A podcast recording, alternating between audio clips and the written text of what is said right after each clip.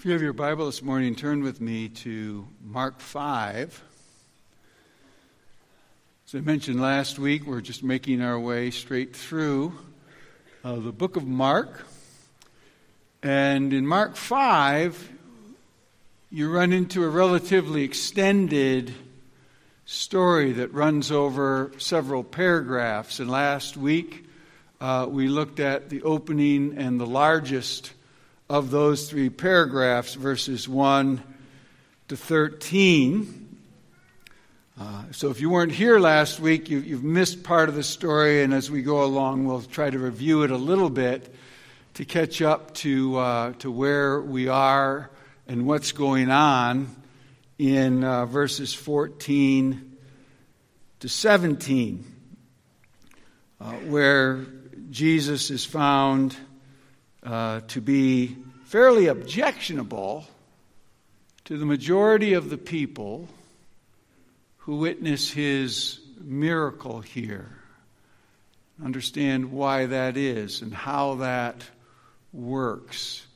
And the reaction of the world generally down through the ages to Jesus is certainly mirrored here in this text, as well as what we've been singing about the saving reaction to Jesus that also runs down through the centuries, through the ages.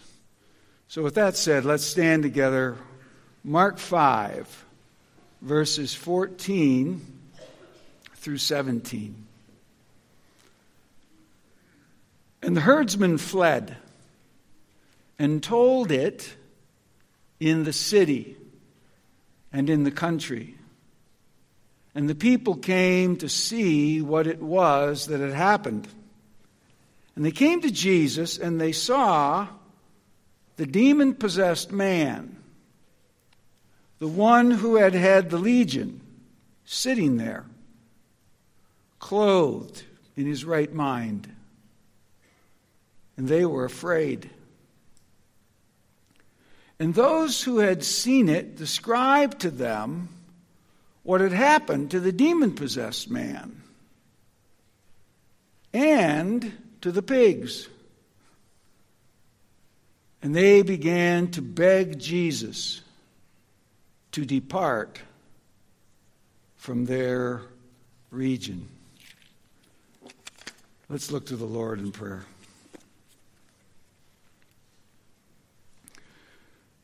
Father in heaven, the psalmist says that he's well aware, as we should be aware, that unless you, O Lord, were the one who was for us, let us be among those who say, Unless you, O Lord, were among those who are for us, when men rise up against us, then long ago, living, they would have swallowed us down when their anger was kindled against us. Then, long ago, the waters would have swept over the top of us. The torrents would have passed over our souls. And then the waters raging would have passed over our souls. Lord, your people in the world have always been a small percentage of the people in the world. In the days we read of this morning in Mark 5, almost an unbelievably small percentage. But in most countries of the world, still, a tiny percentage. And often in and under government regimes and cultural perspectives that are violently opposed to the message of Jesus. And so the psalmist is certainly right. Except, O Lord, it was you who were for us, we would have been long ago swept away. But we are still here. And you have people who are still present in nations all around the world, and we lift them up this day. Pray for the sustaining power of your church that we might, as Pastor Dan mentioned, find ourselves becoming disciples. Father, you are blessed in that you have not given us to be prey, as the psalmist says, to the teeth of our enemies. Our soul, rather like a bird in flight, has escaped from the snare of those trapping us. And Father, when we think of all of the cultural traps opposed to the gospel in the Western world, it's staggering, especially in our modern age with the technological reach into everyone's life that is simply beyond any previous generation's imagination. That merchants would know basically everything you've purchased in the last year. That someone could tell you where you've been almost every step of the way if you've had your phone with you. And vast forces messaging through these same means of technology. Oh Lord, if it were not for you, we would have been swallowed long ago. But for some, the snares of this world are broken, and people are allowed to escape. They're drawn to you, they come to life.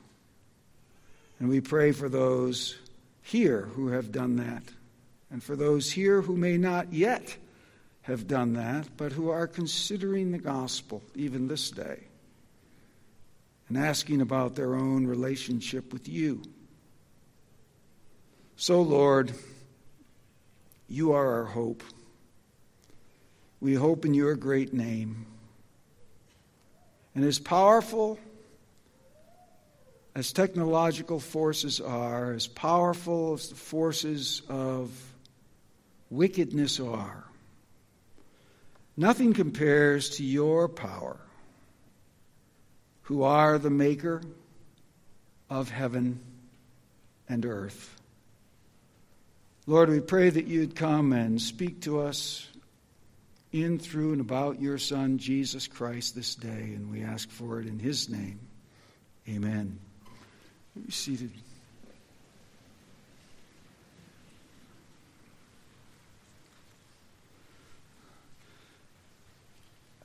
As I've mentioned before, one of my 20th century theological heroes was a guy by the name of Carl Henry. Uh, most of you will never have heard of him, and you never will hear of him, though just a short time ago he was tremendously prominent. Really, he came on the stage with a couple of names that you might be a little bit more familiar with. Uh, Carl Henry, well, he was forming uh, Christianity Today magazine, which is the first real thing he sort of did of note in his career. Um, started out as a newspaper man in New York City.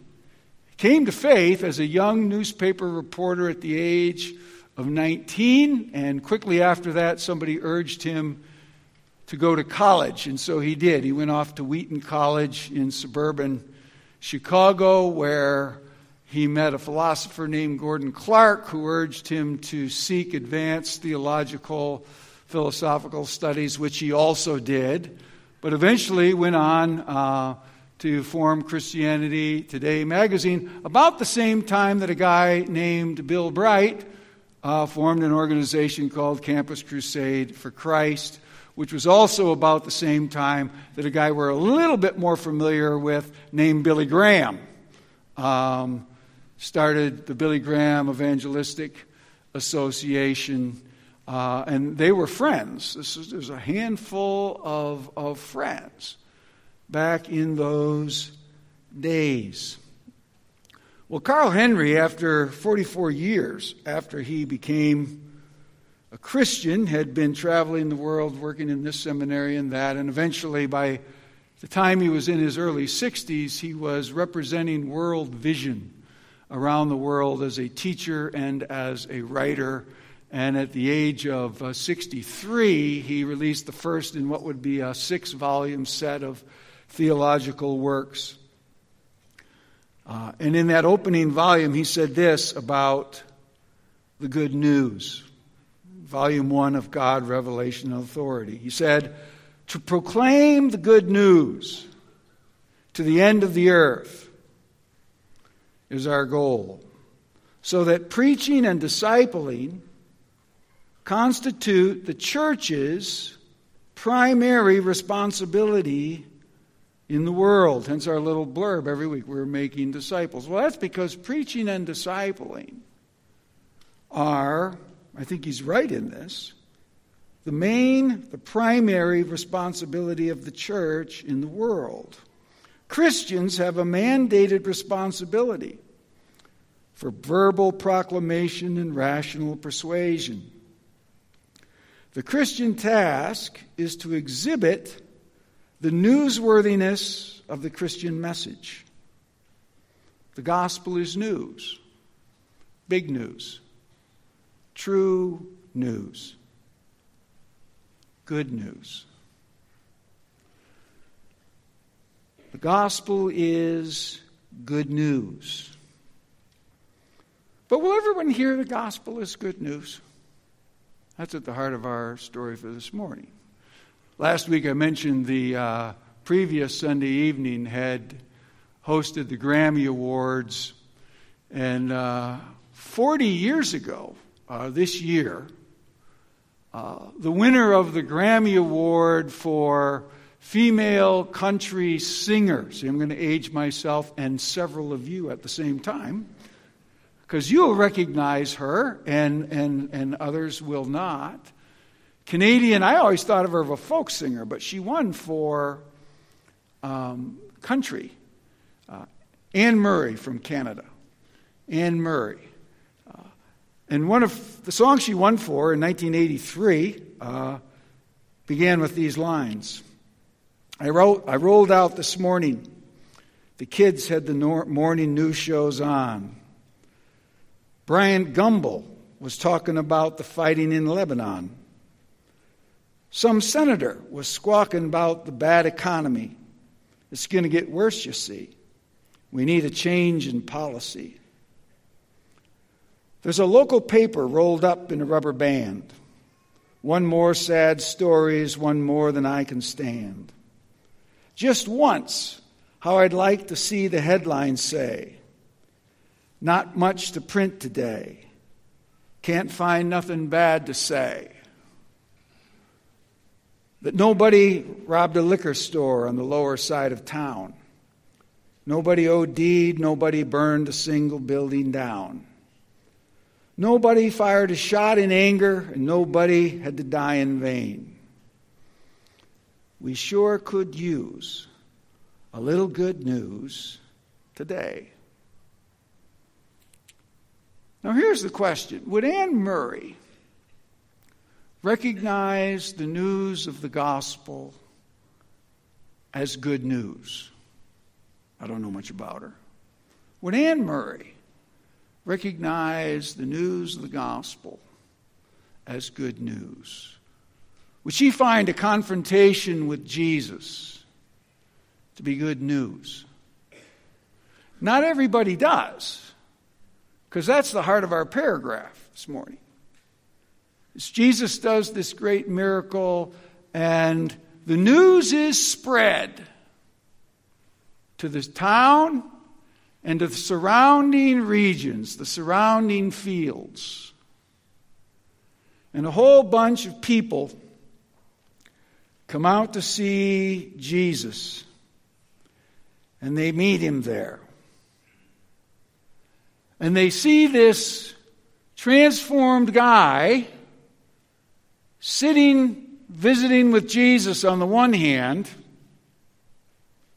but they also see 2,000 dead hogs floating in the shallow waters along the eastern shore of the Sea of Galilee. And the herdsman, telling the story, assure everybody that Jesus is tightly connected to both of those things. He's tightly connected to the guy sitting there, sane and clothed, and he's tightly connected to the 2,000 dead hogs floating in the Sea of Galilee. So, is this a moment of good news? Mixed news? Bad news? That's, that's, the, that's the question at the heart of our text for this morning. I'll state our thesis for this morning, which is that it's definitely good news. Jesus is the best of news with those who have eyes to see. Jesus is the best of news with those who have eyes to see. Uh, John asked you to listen really, really carefully uh, as that text from John 6 was read. And if you were listening carefully, uh, you'll notice that this, this business of eyes to see is really prominent in the New Testament. Not under that metaphor, but it showed up in that text, right? Where it says, John 6 44, no one can come to me. No one comes to me unless the Father who sent me draws him. No one comes unless the Father who sent me draws him. So Jesus is the best of news with those who have eyes to see. We'll look at this from three angles this morning as we make our way toward the Lord's table. Number one, the news about Jesus spreads. Verse 14. And the herdsmen fled and told it in the city and in the country. And people came to see what it was that had happened. The herdsmen fled and told it in the city and in the country. And the people came to see what it was. Now, the it is the story of verses 1 to 13. That is, it's a story about this man who had been widely known in the community because he was crazy. And he had been running around naked for a long time. That's all we're told. A long time in, in, in, Luke's parallel. Don't know how long, but for a long time. And he was uh, a bit of a problem in the community. And now, this hopeless guy, this absolutely hopeless guy, is sitting there calmly next to Jesus. And it also includes the hogs, the 2,000 dead hogs uh, floating there in the, uh, in the Sea of Galilee. And, and these herdsmen are going out and they're talking about that. They're talking about that. Talk about it in town, they're talking about it in the countryside, they're talking about it to anybody who will listen, and they are apparently recommending you should come out and see this thing that has happened. So they're, they're spreading the news about Jesus. Uh, come and see what happened. Come and see this thing. Now, the, the news about Jesus has been spreading for a long time. In fact, the news about Jesus was in the news this week. Again, because of last Sunday night. Last Sunday night, Super Bowl, there were two ads run two Jesus related ads run under this little campaign title, He Gets Us. He Gets Us. Um, well, it is a spendy thing to buy ad time during the Super Bowl. And so all of a sudden, you know, our, our, our cultural uh, uh, news folks knows, whoa, whoa, who is this spending that kind of money on ads in the Super Bowl? And so they, they looked it up and they find this conglomeration of Christian business people, and they find that they have, as they announced earlier in the week, they've put together, they've got like a hundred million dollars that they're using on this campaign.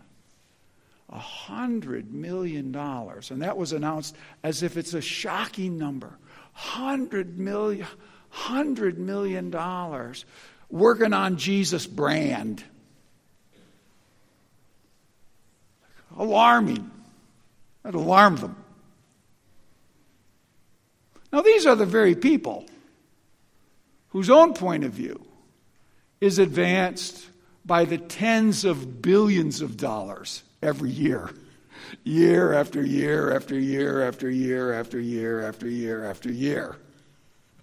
So, in that sense, it's almost kind of comical. Whoa, what's going on here? Somebody's spending a hundred million dollars to spread the word about Jesus. Shocking kind of frightening to some of them. Um, well, in other words, not everybody liked it. I think, oh, this is, I don't think you should spend money like that. That's, I, I don't think Jesus would approve, you know, spending money like that, working on Jesus' brand. I think it's kind of a waste. So a certain congresswoman from New York, that's what she thought, kind of a waste course, now remember, Judas had the same opinion.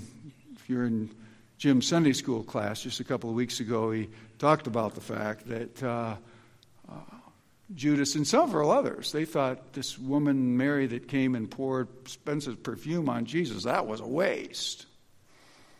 Jesus disagreed.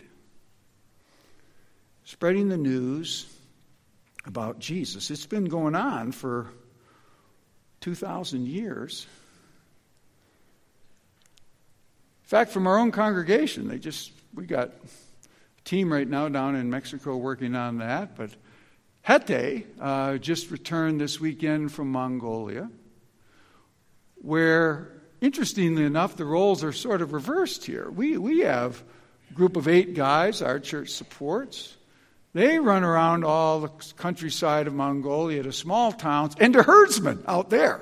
So here, the herdsmen are the ones spreading the gospel, and our team runs across herdsmen, spreads the gospel to them, spends some time with them, tries to grow them into churches out in the Mongolian countryside, spreading the kingdom of God. The news about Jesus spreads. It's been spreading all around the world for all these years. Secondly, the news about Jesus causes serious consideration.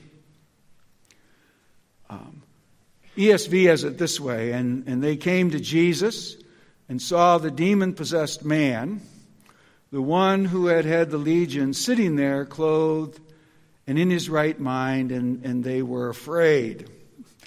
I'm going to read the, the New American Standard Translation because it's a little, it follows more the word order of the Greek text, and the word order of the Greek text this time is kind of significant because it purposely builds this sandwich idea of what, you what they saw when they got there. So the New American Standard translates verse 15 this way Mark 5 15.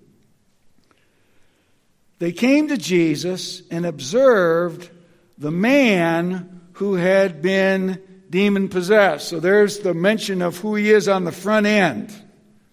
And what's he doing? He's sitting down, clothed, and in his right mind. And now it comes back to him the very man, the very man who had had the legion. And they become frightened. So here's the demon possessed man, and now he's like this the very man, the very man who had had the demon. And they came, they came to Jesus. Now, everybody knows about this guy, right? We know from the opening chapter, or the opening paragraph in this chapter, this guy has been something of a phenomenon in the area. He has been a menace to the community. Enough that they have run several times, various times actually, so over and over again, they have sent teams out there, subdued the guy, and chained him so that he couldn't be running all over the place, wreaking havoc and causing trouble. But each time, he had broken the chains, smashed the fetters, and he's running around again. So, in other words, everybody knows about this guy. He has been a focus of community attention for a long time. For a long time. So they know all about his nakedness, they know all about his strength, they all about him running around among the tombs.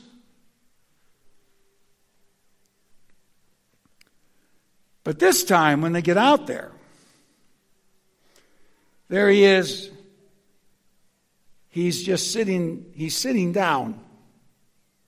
He's no longer running wildly about. Instead, he's just sitting down. Now he's clothed. Luke 8:27 it said for a long time he had worn no clothes. Now he's clothed. Now he's sitting there. He's clothed. And he's in his right mind. Literally, he's calm.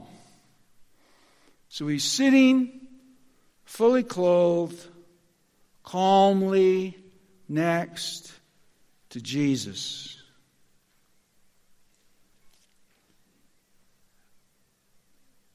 And verse 15 closes with these words And they became frightened,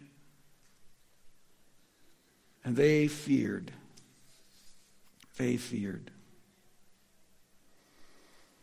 The reformer John Calvin. I mentioned how none of you even heard of Carl Henry. It shows you what significant historical person Calvin is. He's still widely quoted 500 years after he wrote almost anything that he wrote, he's considered to be probably the most significant commentator of the Bible in the history of the church. Not the most widely read, but the most, the most significant, still has scholarly value after 500 years. It's really remarkable. Well, one of the reasons is he, he makes comments like this, he makes on this text.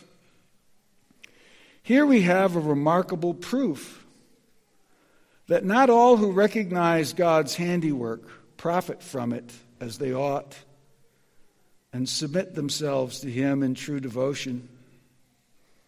After seeing the miracle, they were afraid, presumably because the majesty of God shone on Christ. And this was good. And this was good but as we'll see in a moment, most of them want Jesus to get out of there. Get out of here. Get away from us. So, in other words, this isn't a, this isn't necess- this is not a saving fear for most of them.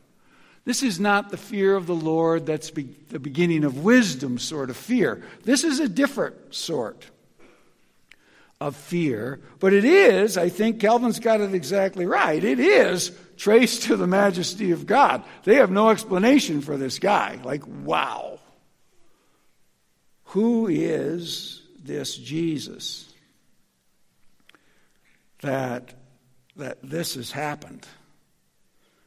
Uh, and that takes us to our third and final point, which is at the heart, really the heart of this little paragraph. The news about Jesus mainly causes rejection, even though they see this guy sitting there. The news about Jesus mainly causes rejection. You notice in verse 15, the complete focus was on the man. Now in verse 16, the, the herdsmen take a wider lens. And now they're, they're talking about the two pieces of the puzzle the man and the pigs. The man and the pigs. Verse 16. And those who had seen it, in other words, these herdsmen, described it to them. What had happened to the demon possessed man and, an underline and, and to the pigs. And to the pigs. Now, as to the demon possessed man, I think everybody views that pretty positively. This is an improvement. This is an improvement.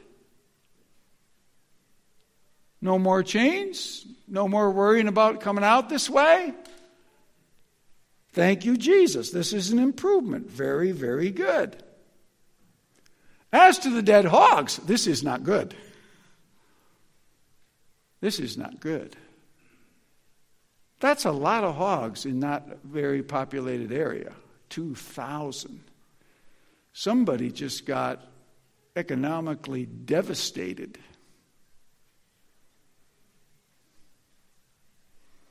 That's what happened. They got economically devastated. And those who had seen it described to them what had happened to the demon possessed man and to the pigs. So, what is this business about the pigs? Well, you know, it gets worse in a sense because, as we mentioned, Jesus, Jesus is from Galilee, Jesus is Jewish. Jews are not into pigs. There's no big herds of hogs on the west side of the Sea of Galilee because there's absolutely no market for pigs on the west side. It's culturally out, it's out according to the law. Pigs are an unclean animal in uh, the first covenant in ancient Israel. Pigs are out. And so, and, and these people on the east side, they know this. They are Gentiles. The Jews live on the other side. They're not likely massively big on the Jews. And now you have this Jewish teacher visit. And yeah, nice, he heals one crazy man. And he leads to the death of 2,000 hogs. They don't like that. So get out of here. Get out of here. Now, be honest, you have to be sympathized with them a little bit, right? We care about economics. This visit was not economically advantageous to the region. This Jewish guy comes over from the other side, heals one crazy Gentile, and leaves 2,000 hogs, not directly, but indirectly, definitely, indirectly, floating in the shallow water of the Sea of Galilee. And they began to beg Jesus to depart their region. Please, please, please, please, please get back in your boat and go back to the other side.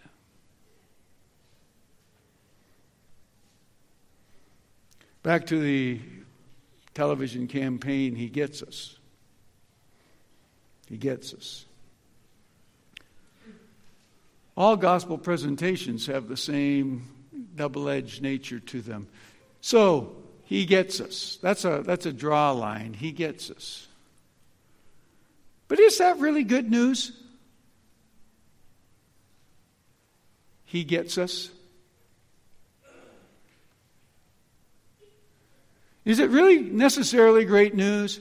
Jesus gets you. He knows all you've said, He knows all you've done, and He knows why you've said everything that you've ever said in your life, and He knows why you said it. And He's holy and just. Is that good news? Jesus gets us. Jesus gets us. The New Testament actually doesn't even spend a ton of time on the fact that Jesus gets us. It spends a little time on that. What it spends a little bit more time on us on, on is this, a really disturbing idea for, for moderns, especially moderns in the Western America, uh, Western world, especially for Americans, right? Autonomous Americans. My life, my body, my this, my that, my, my, my, my, my. I decide everything about myself. Thank you very much. Jesus gets us. But then he also tells us the Apostle Paul, who's words we're about to use at the Lord's table. The apostle Paul wrote this, 2 Corinthians 5:10. For we must that little word must. The Greek text is even smaller, but it's a theologically loaded word, little word dei. Divine necessity. For we must by divinely determined necessity all appear before the judgment seat of Christ, so that each may receive what was due for what he has done in the body, whether good or evil. Is that good news?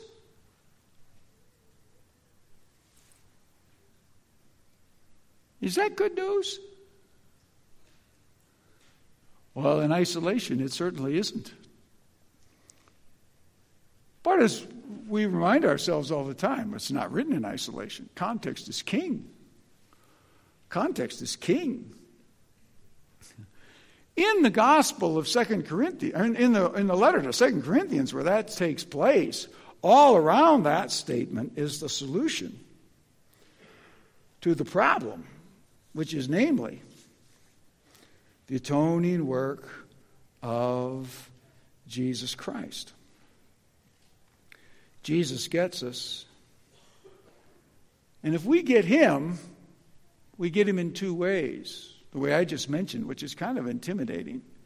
And you and tempts most just Jesus, get Jesus, please, please, please, please get this Jesus stuff off the air. I don't want to hear about it. I don't want to think about it.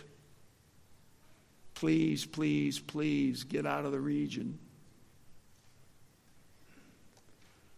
But the flip side is well, what's he doing here? Did he come across the sea there to kill the hogs or to heal the man? Oh, clearly to heal the man. It's a rescue mission. Hogs are very much the sidelight. And what did he come into the world for? Well, that's, that's we would go for the Lord's table. To solve the problem of we must all appear before the judgment seat of Christ, but fear not.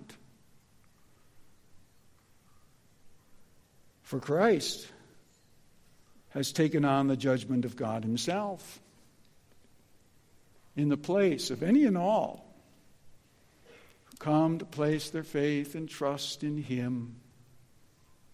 That's the good news. That's the gospel message. But just as we go to the table this, this morning, where do you sit with that? Is Jesus good? When you think of Jesus, is it good news? Or is it annoying news? Is it just the best of news? Or is it a grating, I hate all this talk of somebody, judgment seat. I hate all that judgment seat talk. Well, you can hate it all you want. Paul warns it's a divine necessity. It is divinely necessary that everybody who's ever lived on earth, like it or not, believe it or not, know it or not, kick against it or not, will all appear before the judgment seat of Christ. Only one way. Only one way it becomes good news. If you know Him and your sins are forgiven. He gets us. He gets our sin, and the Father gets what the Son has done in our behalf. And if we confess our sins, He is faithful and just to forgive us our sins and cleanse us from all unrighteousness. Is that where you are? If that's where you are, then this, the table that we're about to go to is, is your table. If that's not where you are, then the table is, is not your table. Let me remind you how Paul put it in 1 Corinthians 11 23 to 26. For I received from the Lord what I also delivered to you that the Lord Jesus, in the night when he was betrayed, took bread. And when he had given thanks, he broke it and said, This is my body, which is for you. Do this in remembrance of me. In the same way, also, he took the cup after the supper, saying, This cup is the new covenant in my blood. Do this as often as you drink it in remembrance of me. For as often as you eat this bread and drink this cup, you proclaim, proclaim the Lord's death until he comes. And then he goes on and says, and let a person examine themselves. Examine themselves for what? Well, who am I? Am I this person who has turned from my sin and embraced the cross and set my hope in Jesus Christ as the one and only hope of my spiritual survival, given that God gets me? If you get yourself at all and you hear, He gets you, That'll terrify you unless you have a solution to this. If you get yourself at all, like, ooh, an absolutely holy person gets me, ooh, unless you also get the part where he has taken care of the problem himself in the person of his Son, Jesus Christ, and sending him into the world. And that's what we celebrate together at the table. That we are those who, through faith in Jesus Christ, have nothing to fear from the judgment seat of Christ, have nothing to fear from a holy God, have nothing to fear from all of our sins, have nothing to fear from God's ruling presence in the world. In fact, everything to rejoice in because he is we're his and he's ours. I asked the men to serving communion this morning to come. And let me read in again as far as the bread. For I received from the Lord that which I have given to you that the Lord Jesus, in the night in which he was betrayed, took bread.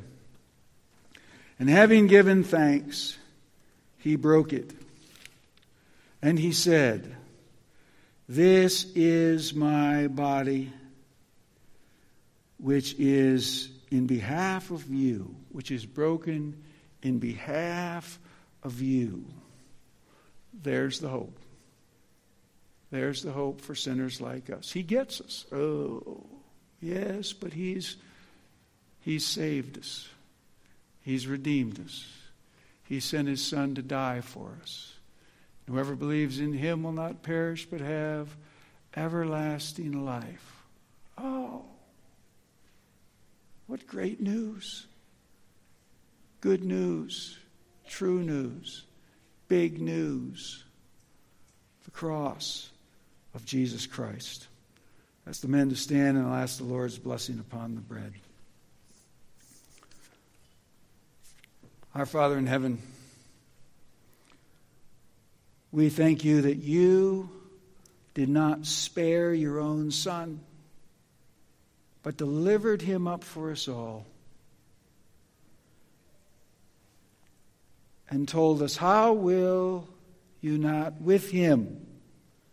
freely give us all things forgiveness, life, resurrection, new heavens and a new earth, companionship all the days of our life, assurance that all things work together for good to those who love you, who are called according to your purpose. What great news that you did not spare your own son, but delivered him up for us all, his body broken for us.